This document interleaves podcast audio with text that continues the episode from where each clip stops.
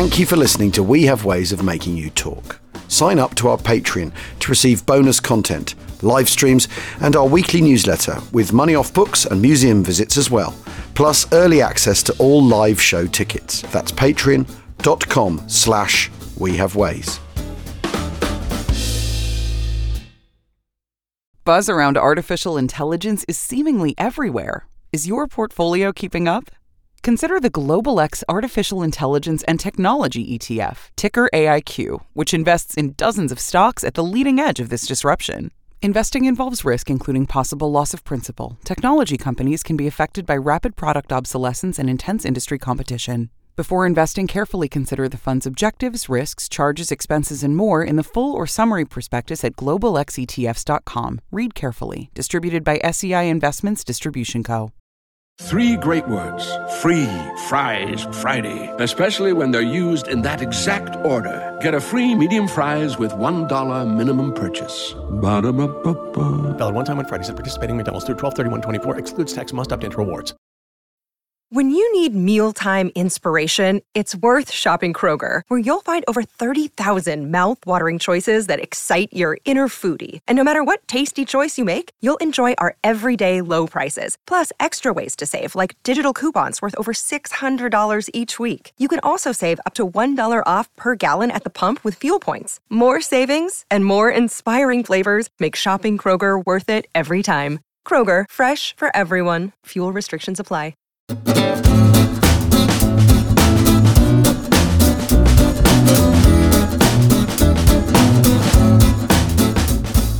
Alarm, alarm. Welcome to We Have Ways of Making You Talk with me, Al Murray, James Holland, and Jim. Let's get to it because we have an amazingly special guest. It's good to have Yep. him back, but um, he's since we last spoke, as we were just saying before we got started, a great deal has happened. So, who are we talking to today, James? Well, great friend of the show. It's John Orloff, and um, you know, writer of two of the most iconic episodes of Band of Brothers ever, and and writer of everything on Masters of the Air. Almost, not just quite.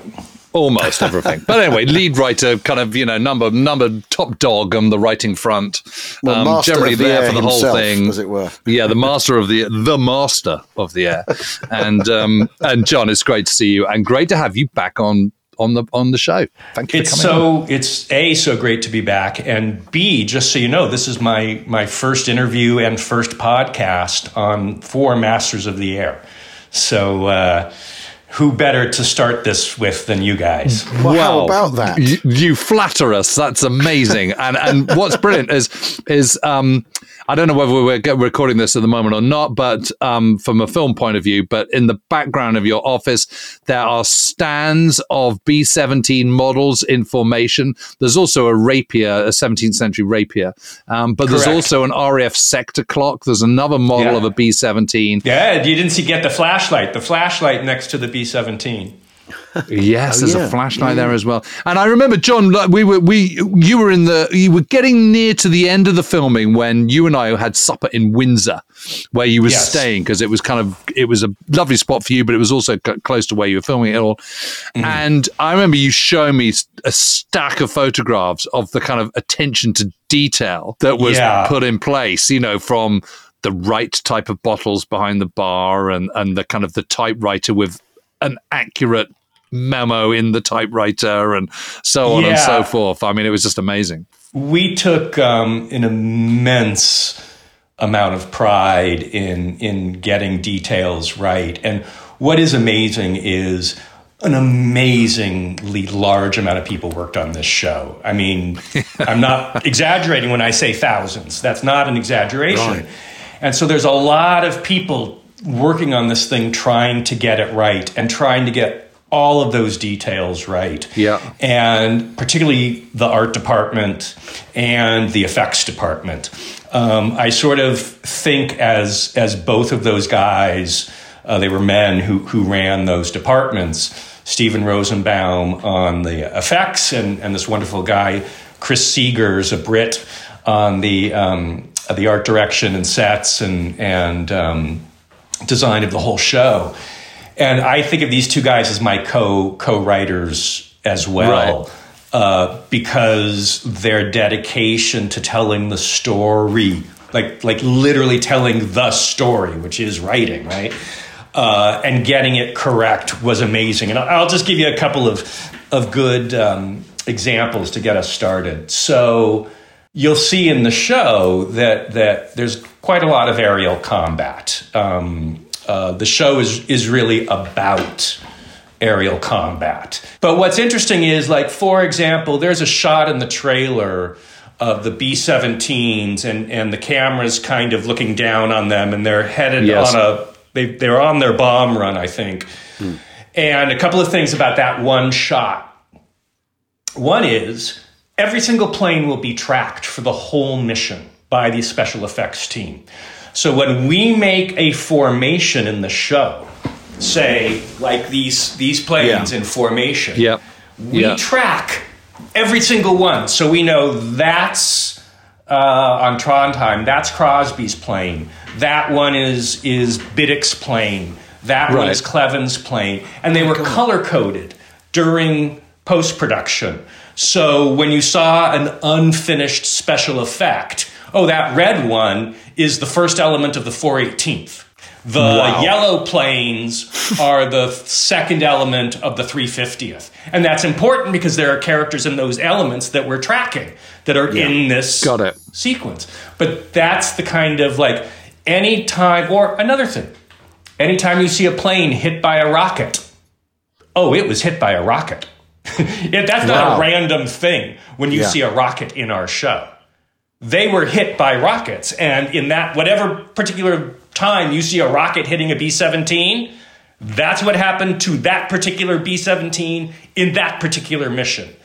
And we do that In, in the real life, of what what really happened Yes. back in Yeah. you know August Yeah. 43 or whatever it might be. Depends on the depends on the uh, battle sequence. You, you know, we have more than one in the show, so um, we we have. Um, you know, rockets were actually used quite a bit by the Germans and, and play so either uh, ground to air, which they also did, uh, but they also did obviously air to air, and uh, it was actually quite effective. Um, so, and, it, and we only use it when it happened, when I find it in the research. You know, it's an incredibly That's well-researched show. amazing. That's amazing, John. absolutely amazing. amazing. John, John, um, is it finished, or is there a computer still grinding away, f- doing finishing It's touches? it's ninety nine point nine nine nine nine nine nine nine percent finished. Okay. Um, yeah, it's it's pretty finished, um, and we're just super excited about it. It's A thought has just occurred to me, which is on the off chance that anyone listening to this doesn't know what we're talking about, which seems I, I admit seems absolutely your incredible. your your fan base in particular would would, would hopefully know what this Do is. Do you think we should just very briefly, in literally 30 seconds, just explain what we're talking about? Do the elevator pitch, John. Yeah, well, the, the elevator pitch is, uh, uh, as you kindly said in the introduction, I wrote a couple of the episodes of Band of Brothers, which the greatest experience of, of my life. And about 10 years ago, Tom Hanks asked me to be a part of Masters of the Air, only, only write a couple of episodes, which is a follow up of Band of Brothers and the Pacific, sort of the third in a trilogy of Steven Spielberg and Tom Hanks and Gary Goetzman exploring uh, World War II and the real stories of, of World War II. And uh, yeah, so this is the third one, and, and it took a, a little bit longer to make. It's a little more complicated than the others. Um, and yeah, we're finally done. And coming on Apple Plus January 26th. Yes. And and for those who don't know, for those who don't know, this follows the um uh, it's it's based on Don Miller's book, which was originally called, I think, The Mighty Eighth. Um, as No, it wasn't. It was always called Masters of the Air. And then there was a weird internet rumor that our show was going to be called The Mighty Eight, which it never was. Because Okay. some other people made like a trailer to a B 17 movie, like on spec. They made like a spec trailer, and it was on the internet as The Mighty Eighth. And from that moment on, people thought that was us. I think maybe it's because because my edition is definitely the Mighty Eighth and uh, Oh, is it a some, UK some, thing? some such. Maybe it's a UK thing. Anyway, it, it's written by by by Don Miller, and he covers the whole of the experience of the 8th Air Force. But I, am, am I right in saying that you're following the 100th Bomb Group, aren't you? Yes, yeah. So Don's book is is fantastic, and I, I can't recommend it enough. But but it's a, a broader examination of the American experience uh, on the daylight bombing of Germany from the Eighth Army Air Force, which was based in England. And it's it's kind of overall. I mean, it even gets into the history of the Norden bombsight and where the idea for daylight bombing even came from, and it, it, it follows fighter pilots and all sorts of other people. But part of it in telling the story of what it was like to be in, in a bomber crew, um, Don focuses indeed on the 100th Bomber Group, which was this amazing uh, group that earned, I, am not sure earned is the right word, uh, got the nickname of the Bloody Hundredth because they happened to go on a couple of missions that were the worst that anybody ever went on. Uh, in terms of casualty rates. They didn't suffer the absolute worst casualty rates of, of a bomber group, but they almost did, and certain missions were just horrible. On one mission to Berlin, they lost uh, 15 planes on one mission. That's uh, uh, uh 15 planes. You kind of say, oh, 15 planes, that's kind of a lot, right? And then I, I was talking to Tom Hanks years ago about trying to convey what that actually meant. Well, each one of these planes, 15 planes, each one has 10 guys on it. That one mission, we lost all of Easy Company. One mission, 150 guys go down. That's how many people were in Easy Company, is 150 guys. So they're losing that many people mission to mission. And they had other missions where they lost 12, they lost 14, yep. they lost 10, yep. they lost 9. You know, I, I will say. Well, there was that terrible week in October 1943, wasn't there? That's, which culminates in Black Thursday, which is, yeah. Yeah. And, and, and, yeah, that killed the 100th. Um, so when, when the 100th arrives in, in East Anglia, in a small town called uh, Thorpe Abbotts, south of Norfolk. Uh, when they arrived in June of 43, they arrived with 36 B 17s, 360 air crewmen. By October of 43, 12 weeks later, something like that, 34 of the 36 have been shot down. Jesus Christ. I mean, pardon my. I mean, that. that and how is... do you get into the plane the next day? Well, this is the this is the this is the question, and and John, we've been we've been talking about actually this round this idea, this issue, the question: How do you persuade someone to get in a in a in a plane when that's what's going on? How on earth do you do it? What, what, what do you say to people? How do you how do you gee them along? I mean, what do you offer them? It's it's well, they, that was a problem, right? It became a yeah. problem. Originally, there was no uh, mission count, right? Originally, there was no assumption you would just keep on flying until you died. And then they realized that was a bad idea, so they did 25 missions, right? If, if you flew 25 missions, you could get home. Uh, that's in 43. The, the tough thing was the average mission life was 11. No planes were making it past 11, so no crews were making it past 11. So uh, that was really, really difficult because you knew by the summer of 43, if you were an American air crewman, you were smart enough to realize not a lot of planes were coming home and uh, coming back from missions. And it soon became apparent that, that 11 was the number. Uh, that if you made it over 11, you were now totally against the odds. Uh, and you had to fly 25. Um, how they did it, I, I I don't know. We we examined that a little bit in the show. You know, everybody had their own ways. Some guys didn't. You know, some guys did break down. I don't know. Uh, I remember reading the story of the uh, from the 381st, which was at Ridgewell, so not a million miles away from from um, from Thorpe. It's a little bit further away because I think it was in North Essex, just. Um, but anyway, um, I remember the first crew to reach, I think it was 25 missions. They were on the 24th, took off for the 25th, and crashed into wood. Happened all the time. Everyone killed. Happen all the time. It's actually well. I, I I I don't want to give any spoilers of the show, but but these issues do come up in the show. You know, Yeah. The men were really really angry in March of '44 when the American brass upped the mission count from 25 to 30. Yeah. And so, had you been on mission 23 and you thought you only had two more missions to go, au contraire. Yeah. Um, That's you tough, know, isn't it? It's tough. And then it went up to 35. By uh, the end of 44, you had to fly 35 missions. It wasn't quite as dangerous by then, though, was it? It was As- not as as it- dangerous, obviously, by then. No, absolutely. The, the longer the war goes on, The second half of 1943, that is the horror six months to beat all it's really until right before D-Day. Yeah. You know, when the mission changes. So so the mission in 43 and early 44 is to destroy, well, very first mission is to destroy the subpens, right? Cuz it's it's early 43, we're trying to get stuff over to England. Uh, and and the subs are just killing us, right? So the first thing they're trying to do is destroy the sub pens in Bremen and in Norway. Uh, then it sort of turns into a larger target of just industrialization of the Ruhr Valley and factories, and really just factories, not not trains quite so much in '43. And then um, in '44, it goes to the Luftwaffe as the target.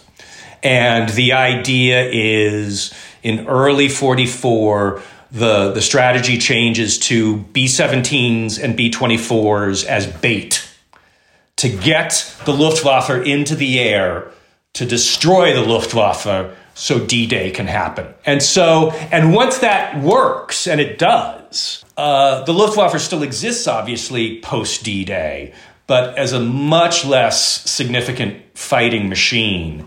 And we, the Americans, can then have a much more significant air presence, and as a result, much less wounded and killed men. But but if you're if you're bait and your number of missions has gone up, that that that, that must be great for morale. I mean, they they know they know they know they're bait, right? That really don't they? You know, not, this is all quite a hard sell if you're the if you're the um if you're the air crew, isn't it? which makes a man like Robert Rosenthal all the more amazing. And we call his, his nickname was Rosie for obvious reasons, Robert Rosenthal. And Rosie is is I've written about a lot of guys. I've written about a lot of amazing men who served in the war, and he is he is up there with any of them, including Dick Winters. Um, so Rosie, his, his story is amazing. So um, Pearl Harbor happens in America. Rosie uh, had grown up in, in New York, Brooklyn, Jewish, Ro- Rosenthal, and he made his mom real happy, became a lawyer. He's 22 years old when Pearl Harbor happens. He joins up uh, because uh, to fly a B 17 or a B 24, you had to, they were usually college students who, who were the in the nose. The pilot, co pilot, uh, bombardier, navigator tended to all be college graduates. And uh, so Rosie volunteered, became a pilot, and he spent the first year of the war flying B 17s over Texas for gunnery training for gunners. But when he did that, he put up so many hours in a B 17. He could fly a B 17 like very few human beings could fly a B 17. So he ends up in England in September of 43, and he goes on some really hairy missions that I'm not going to detail because you, you might want to watch a little show called Masters of the Air. but he, he does his 25 missions, and he finishes his 25th mission right around the time I'm talking about of March 44, right before D Day. And what does this guy do? He re ups. The job's not done.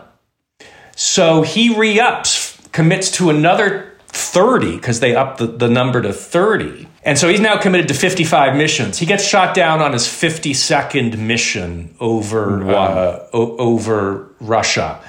And I'm not But he survives, explain- doesn't he? he yes, he does. Yeah, he survives, and not only does he survive, he goes home after the end of the war and goes back to being a lawyer, and then he volunteers to serve as a lawyer on the Nuremberg trials. And he's actually on the prosecution of Herman Goering. He interviews Herman Goering and is, is part of the prosecution of Herman Goering.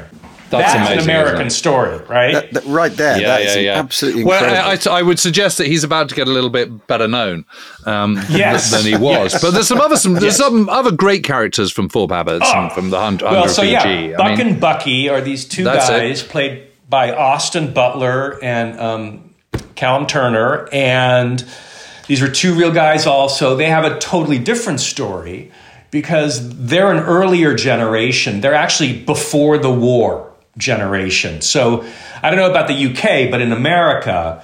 You know, there was all the barnstorming, and Yeah, there's yeah. this romanticism about flying a plane because it's like the late 30s and planes are really new, right? And not just anybody can get in an airplane. And so these two guys, it's the Depression, and they joined the US Army Air Corps in 1940, the beginning of 1940, almost two years before America enters the war. And they become pilots. And because they've been in the Army for so long, by the time our story starts in, in 1943, they're both majors, and they both are um, squadron commanders of six to eight planes each. And they're best friends, though. They met each other at cadet pilot training, and they end up being best friends for the rest of their lives, very much like uh, Dick Winters and Lewis Nixon did for their whole lives, or Babe Heffron and Guarnere were best friends for their whole lives. Egan and Cleven were were amazing, amazing guys, and their friendship is is the core of the show. Uh, and then our, our third, our fourth really main character is a guy named Harry Crosby, who was a navigator for the hundredth, and he really was the worst navigator in the hundredth. And by the end of the war, he is the group navigator. He is the head navigator of the group.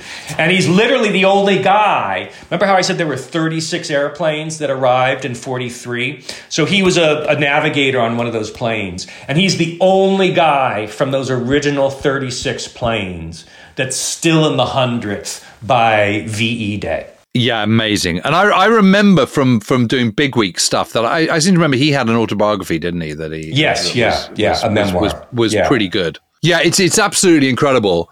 So so you so you're not pulling your punches and and you're showing it presumably kind of in graphic detail and warts and all and Yeah. all the losses and the, the scale of it. Yes, it, th- this show is about scale. When when um, I first read the book and Tom first asked me to take it on, um, which was ten years ago. This has been ten years in the making. Yeah, it's amazing, isn't it?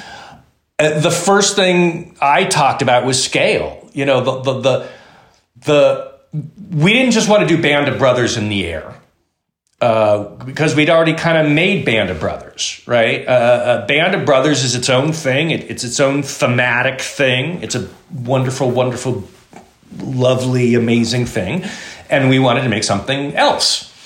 And one of the things that that was was the most important thing was scale, because the air war is the tip of the spear of American industrial power. So, so when we start this show and we see the first mission, I think maybe we see 30 planes in the air, something like that, 40 planes in the air, maybe, if that. By the end of the show, there's like thousands of airplanes in the air. You know, a, a mission to Moscow. I mean, I'm sorry, a mission to Berlin in early 45. You've got 1,200 bombers, 400 P 51s escorting them. It would take three hours for them to go over Berlin. It would take three hours for the, for the first plane to the last plane bombing Berlin. That's how many airplanes there were. And that's never really been told. As wonderful as Memphis Belle is, as wonderful as 12 o'clock high is, you, there was not the technology or, or the, the reason to try to explain the actual scale of the Right. air war. And and Don's book is so much about that. Yes, absolutely. And and and the ske- I mean, like all aspects of the of of America in the Second World War, the the, the growth is so exponential. It's it's so rapid. Yeah. It's it's so hard to get your head around. I mean, you know, when when when the Eighth Air Force first turns up in nineteen in whenever it is June July nineteen forty two, they're there in fall of forty two, just but like a dozen or two dozen, right? And then and then most of them get siphoned off to the Mediterranean for yeah. Tunisia and stuff, right? So they don't really get going until the kind of summer of 1943. But even then, you know, you're talking about. I mean, you know, what's the, the first Schweinfurt raid? 315 aircraft, 60. And that was a, that was a big fucking deal getting 350 airplanes in the air. Right. Excuse my. Excuse my. No, but uh, but, my, but my this French. is my point. To go from kind of you know a handful in 1942 to 315 in August. And then six months later, they're up to 600, 700, yes. 800.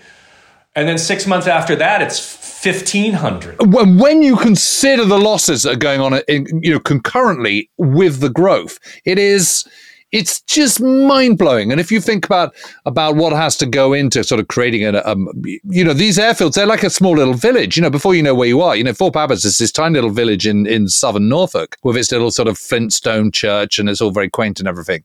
Suddenly, on its periphery, you've got thousands of Americans. Three because, to four thousand. Three right. to four thousand. And you've got all the infrastructure that involves, and the vehicles, and the Quonset huts, and you know, mail, control, shops. It was a that. little village on itself. Right, because a village is sort of 600 people, 700 people. Then mm-hmm. suddenly you've got three to 4,000 Americans kind of on your doorstep. It's, it's, the, the social change is absolutely huge.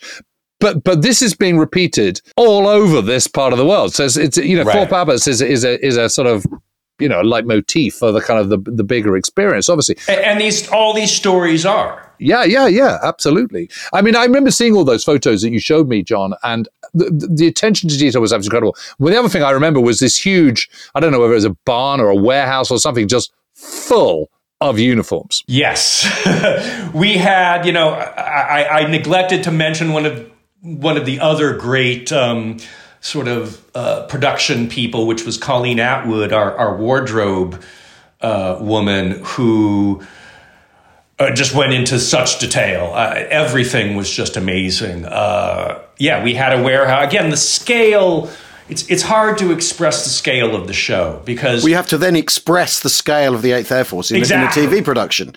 So how on earth do you do that? So it's one thing to talk about it. Yeah, so you're the tip of the spear of what uh, an American TV industry can produce. Then, as in sort of analogous with uh, the Eighth Right, Air but Force. so then Colleen had to make. You know, at one point I asked her, I was like, Colleen, Colleen, how many how many wardrobe fittings did you do? She said, I stopped counting at three thousand. God. Oh my God. So that you know, there were more than three thousand people dressed in this show. So because you know when the show isn't just, I mean, again, I, I, I, it's hard to talk about how big the show is without you seeing it because we start, you know, at Thorpe Abbotts and there's, like I said, a thousand, uh, three thousand people working there. And we go on these missions with seventy missions.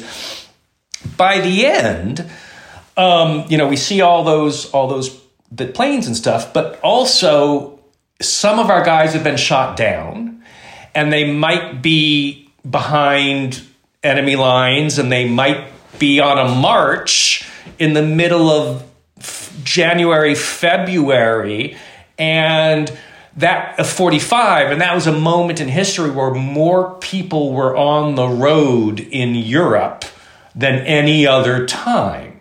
So the Russians are are heading west, taking all the land, are re-stealing in some ways all the land that the Germans had stolen in 39 40.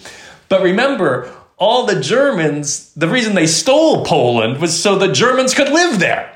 So now all the Germans who are living in Poland don't want to be in Poland because the Russians are taking over Poland. So they're all running back to Germany, right? Then you have the hung. I mean, it's so there are thousands of people on the march all over Europe civilians, armies, POWs, and maybe we're going to see some of that, you know, but the Russian army, we, we, we, it's just a lot of people in this show. Do you? How many episodes is it? Is it ten episodes? It's nine.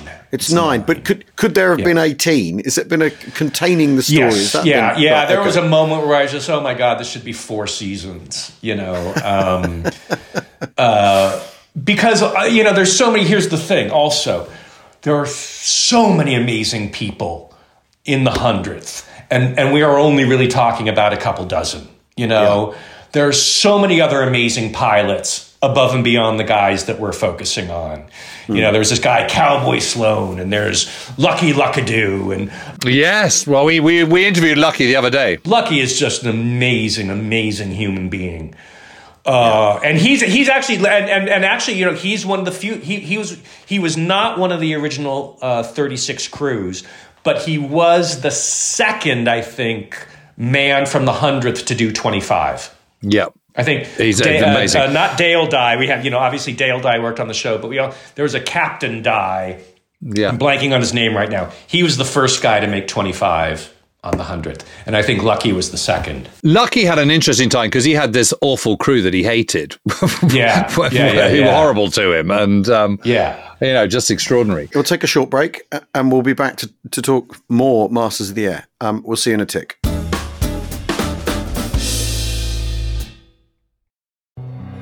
Hi, I'm Ben. I suffer from a condition called writer's block. It strikes when I'm at work. That's why I choose Canva Magic Write. It works fast, generating text in seconds, thanks to AI. Common side effects include increased productivity, compliments from coworkers, feelings of satisfaction. Now I can say bye bye to writer's block. Ask your boss if Canva Magic Write is right for you at canva.com, designed for work. You know, it can be hard to see the challenges that people we work with every day are going through. Invisible struggles like stress and burnout, caregiving for a loved one, or being misunderstood. But insight, awareness, and empathy will help us better see the issues they're dealing with. And that can make us and our companies healthier too. I'm Holly Robinson Peete. Join us on The Visibility Gap, a new podcast presented by Cigna Healthcare. Download it wherever you get your podcasts. eBay Motors is here for the ride. With over 122 million parts, you can make sure your number one ride or die stays running smoothly. Brake kits, LED headlights, bumpers, whatever your baby needs, eBay Motors has it. And with eBay Guaranteed Fit, it's guaranteed to fit your ride the first time, every time. Plus, at these prices, you're burning rubber, not cash. Keep your ride or die alive at ebaymotors.com. Eligible items only, exclusions apply.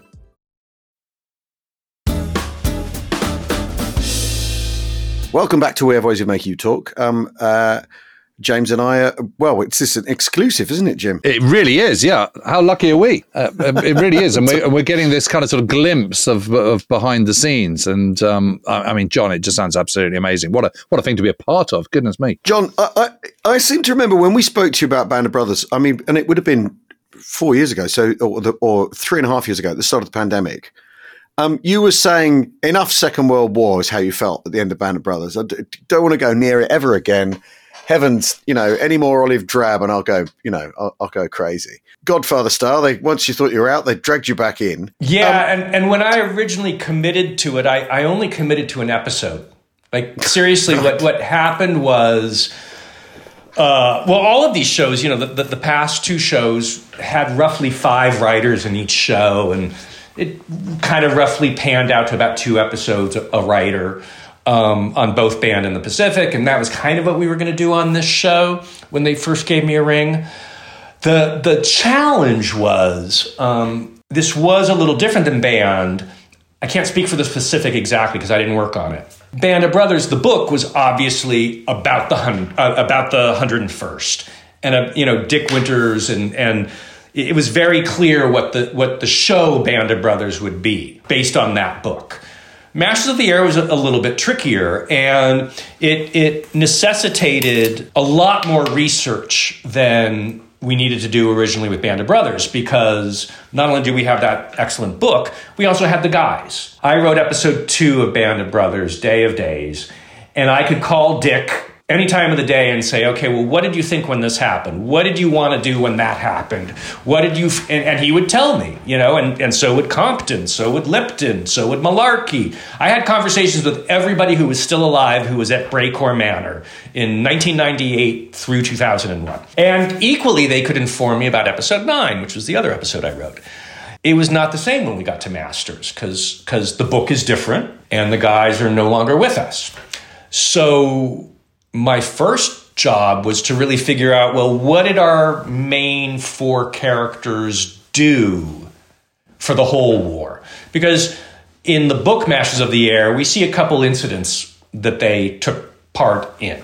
Their, their first mission is is talked about in the book, and uh, Regensburg is talked a little bit about in the book. But there, what what did they do between August of forty three?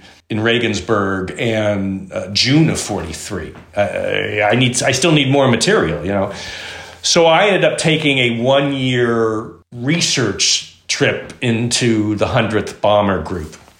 And that created this, which is a 5 250 page book about the 100th Bomber Group and 30 sources, 25 uh, no, uh, 25 sources, five or 600 footnotes. And when I gave that to Tom and Stephen to read, uh, and they did, and they loved it, Tom sort of said, I, I think I think you got to do this. I think you got to write the whole thing. You got to, you know, just write the first three. Let's see where it goes. and so I wrote the first three and he loved it. And he said, All right, keep on going, keep writing. Um, so I just sort of kept on writing. Um, and so that was very different than, than band. Um, and again, I, I, I, dipped back into World War II because I thought I was just be dipping in for six months or a year not quite 10 years. That was not the expectation. are you, are you, but uh, John, are you done with it now? Are you, are you, is that it? Or, uh, you know, if. Yes, if, I am, right, I am okay. done with it. Uh, I am actually done. I think I did like my last bit of business on it like two days ago. But I mean, the Second That's World War, you done with the Second World War? Are you finished? Oh, the Second fi- World War? No. No. I, have uh, Never. I've, I have come to understand. I, I didn't. I, have come to understand that that's just that's just part of why I am writing. I, I you know, uh, I didn't know that when I started working on Band of Brothers. I mean, I, I knew I loved World War II. I'd been obsessed with it my whole life. I'd seen every World War II movie, you know, studied it. Uh, but I was pretty tired of it after Band. Um, but I keep on coming back to it. And, and I think you come back to, to things for different reasons, I guess. But it is it is the great human story. I mean, I, I don't want to say of our time anymore because because it's not, but yeah, I just it, it's it's just it's and it's so relevant right now in in particular as as we see a world where authoritarianism seems to be on the uptick whether I wanted to or not it just has sort of informed my existence so even making a movie, uh, an animated 3D movie for Zack Snyder, um, with with talking owls that are flying with swords and fighting each other. It's a really fun movie. Uh, the bad guys are fascists. It's all about fascism, and uh, the parallels are direct and intentional. So even when I'm not writing about World War II, Al, I'm yeah, writing yeah. about. Well, Al, yes. Al once had a he once tried to get away from it. Um, yeah, I did. And, I tried uh, to have some some time off, uh, and it didn't but, work, but did it? it? It just didn't. It, I couldn't do it. It's like it's like oh, magnetic. Empty. It's magnetic north. You know, it's it's what I point at. Um, yeah, as it were. Um, uh, so so John, I mean, I, you know, there were various sort of uh, uh, photos of of B seventeen was with you know mocked up B seventeens with engines running and all sorts of stuff. I mean, the, surely there's a, a, a, tremendous thrill in um, saying as a writer because uh, William Goldman famously says, you know, when you when you when you when you write a, a movie scene, you say, you know, a thousand horsemen ga- gather on the on the hor- uh, on the horizon at, at dawn, and he's like, "Well, Ian, you better not put that in your screenplay because that'll never happen." So maybe maybe make it a dozen, and it doesn't have to be dawn, no horses, and just you know like pairing it back. But but evidently, you, to make this, you couldn't do that. So so is it something else to say? You know. Well, three, five, was- five B-17s form up on the runway on the stand, and then off they go. I mean, how's that? Dude, four? All right, okay. Oh, no, we have shots of 18 Okay, or 20 fine, fine. or There you go. You see? 25 or okay, 30. sorry, sorry. I'm just Um, trying to help William Goldman out here. I mean, you, you, yeah, yeah, yeah. Well, it's an interesting. Well, that is there is a story, of course. You you've hit on something. So certainly, while I was writing, I was told, "Don't think about budget. Don't ever think about budget." and that, of course, changed. You know, when we went into real production. Yeah. Right. And and there were things that we had to cut or pull back. But but that it was Gary Goetzman who was really just write it how it's supposed to be and we'll figure it out. Wow. And most of the time they could, you know. I mean, obviously there are times, you know, where some things aren't possible, but but uh, again, the commitment to get it right from everybody, you know, was was was just staggering. Um, to see the the detail, you know. Um, again, we were talking earlier about that shot of of the planes headed towards the the IP that you can see in the trailer. Well, that's not just the ground below them. That's Trondheim, Norway. I mean, that's the map of Trondheim. I mean, like if you look at the bay and you look at Google Earth, it's the same. yeah. You know, like the targets aren't just like maps. They're the they're the targets for that mission. That's amazing. You know, um and so yeah, we all just wanted to get it right. And so many people would come up to me and say, you know, they saw a band, you know, the people on the show that that worked on it n- had seen Band of Brothers mm-hmm. and knew like like that was what we were doing, and it and it moved people to to to give their best. Amazing. I mean, John. I mean, when when I saw you in Windsor that time, it was you were getting very close to the end of the filming, and I, I detected a sense that you just weren't sure how you, you thought it was going to be good, but but it's scales of good, and would it be better than Band of You Brothers? never And know. You, and You you never, never know. know. And and you you were you had that kind of you know post match nerves, I would say about about the whole the whole Oh, thing. I, I still have them. I mean, not a lot of people have seen it. You, But know, you uh, have just seen because it. I, Uh, You've seen it, and I and have. I've what seen you- it. Yes. Many very times. tantalizingly, we we were sent a link to see it all, But then didn't work. and work. they said, you know, from the PR people, and then it didn't work. No. yeah, It yeah. was just awful. Oh, Yeah. Yeah, yeah, yeah. So what can you do? Oh, that's. but but you are you pleased with it? It sounds like you are. Yes, it's it's like nothing that's ever been made. I mean, Yeah, I don't know. just- I don't know how to sound um, humble when I say that, but I am. You know, um, it's not Band of Brothers and it's not the Pacific. It's its own thing, and everybody has to understand that. You know, um, and yeah, I'm really proud and really excited, and I can't wait for people to see it. It, it. it was really hard to make. You know, we were also making it in the middle of COVID. So imagine all the things I was just talking about, and it's the middle of real COVID. Like when I arrived in England, the stores were not open, the restaurant, nothing was open. It was still that time of COVID. If you wanted to buy a pair of shoes, you called up the store and they left him outside at the door, you know, of their shoe store. You weren't allowed to go in. And we had to make a movie like that, right? So there were 300 people just on our COVID team. That's all they did was COVID. Yeah, that's just amazing. Because every single day I had to get I had to get COVID tested. Yeah, you were testing every because I couldn't yeah. go onto the set. Yeah, if I didn't if I didn't if I wasn't healthy, I couldn't go on the set and possibly get other people sick. Yeah, so what a palaver. we had roughly a thousand to fifteen hundred people work on the show every day. So a thousand to fifteen hundred people had to be tested for COVID every day. So when I talked to you, you know, it was a very intense shoot with a lot of difficulties, just logistically because of the scale and making it during those those times, you know.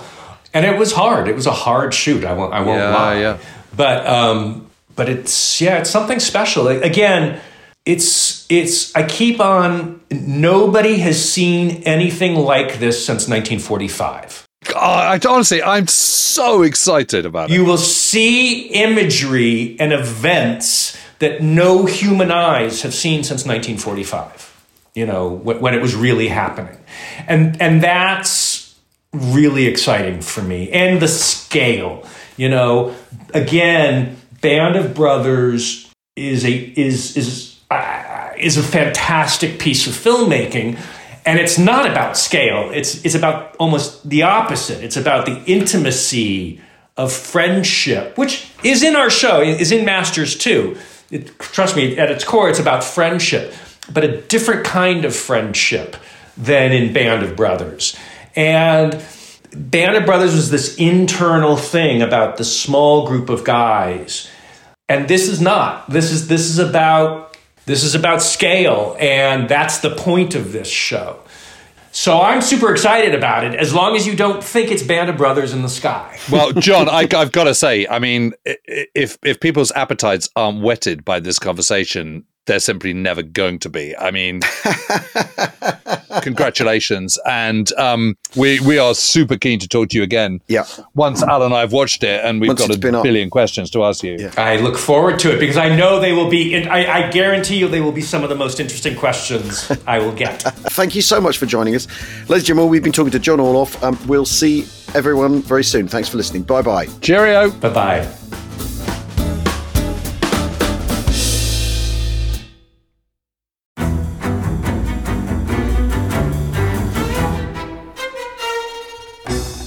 I'm Anthony Scaramucci, former White House Director of Communications and Wall Street financier. And I'm Katty Kay, US Special Correspondent for BBC Studios. I've been covering American politics for almost three decades. Welcome to The Rest is Politics US, brought to you by Goalhanger. Go on, tell us, were those donations you made, like Obama in 2008, was that idealism? Were you hoping to get something out of these campaigns that would serve your own business interests, for example? So I think this will either make this podcast incredibly successful, Katty, or people will be horrified and they'll shut it off right now because I'm going to be very real with you. The Obama donation, I had gone to law school with President Obama. We were not classmates. I was a few years ahead of him. It was 2007. It was then Senator Obama.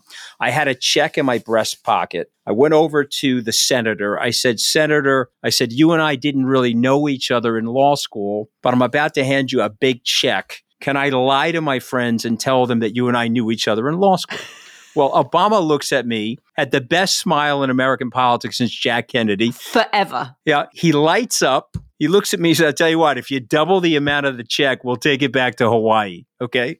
And I looked at him. I said, You're done. I had another check in my pocket. I ripped it up. I doubled the amount of the check. And I'm going to tell you right now, I've been to more White House Christmas parties during the Obama administration than the Trump administration. In this pivotal year for the United States, democracy, and world affairs, Britain's biggest podcast, The Rest is Politics, is launching stateside. Uncovering secrets from inside the Biden and Trump inner circles and how they shape the world's most important economy, but also the global economy too. New episodes are released every Friday morning. Just search The Rest is Politics US wherever you get your podcasts.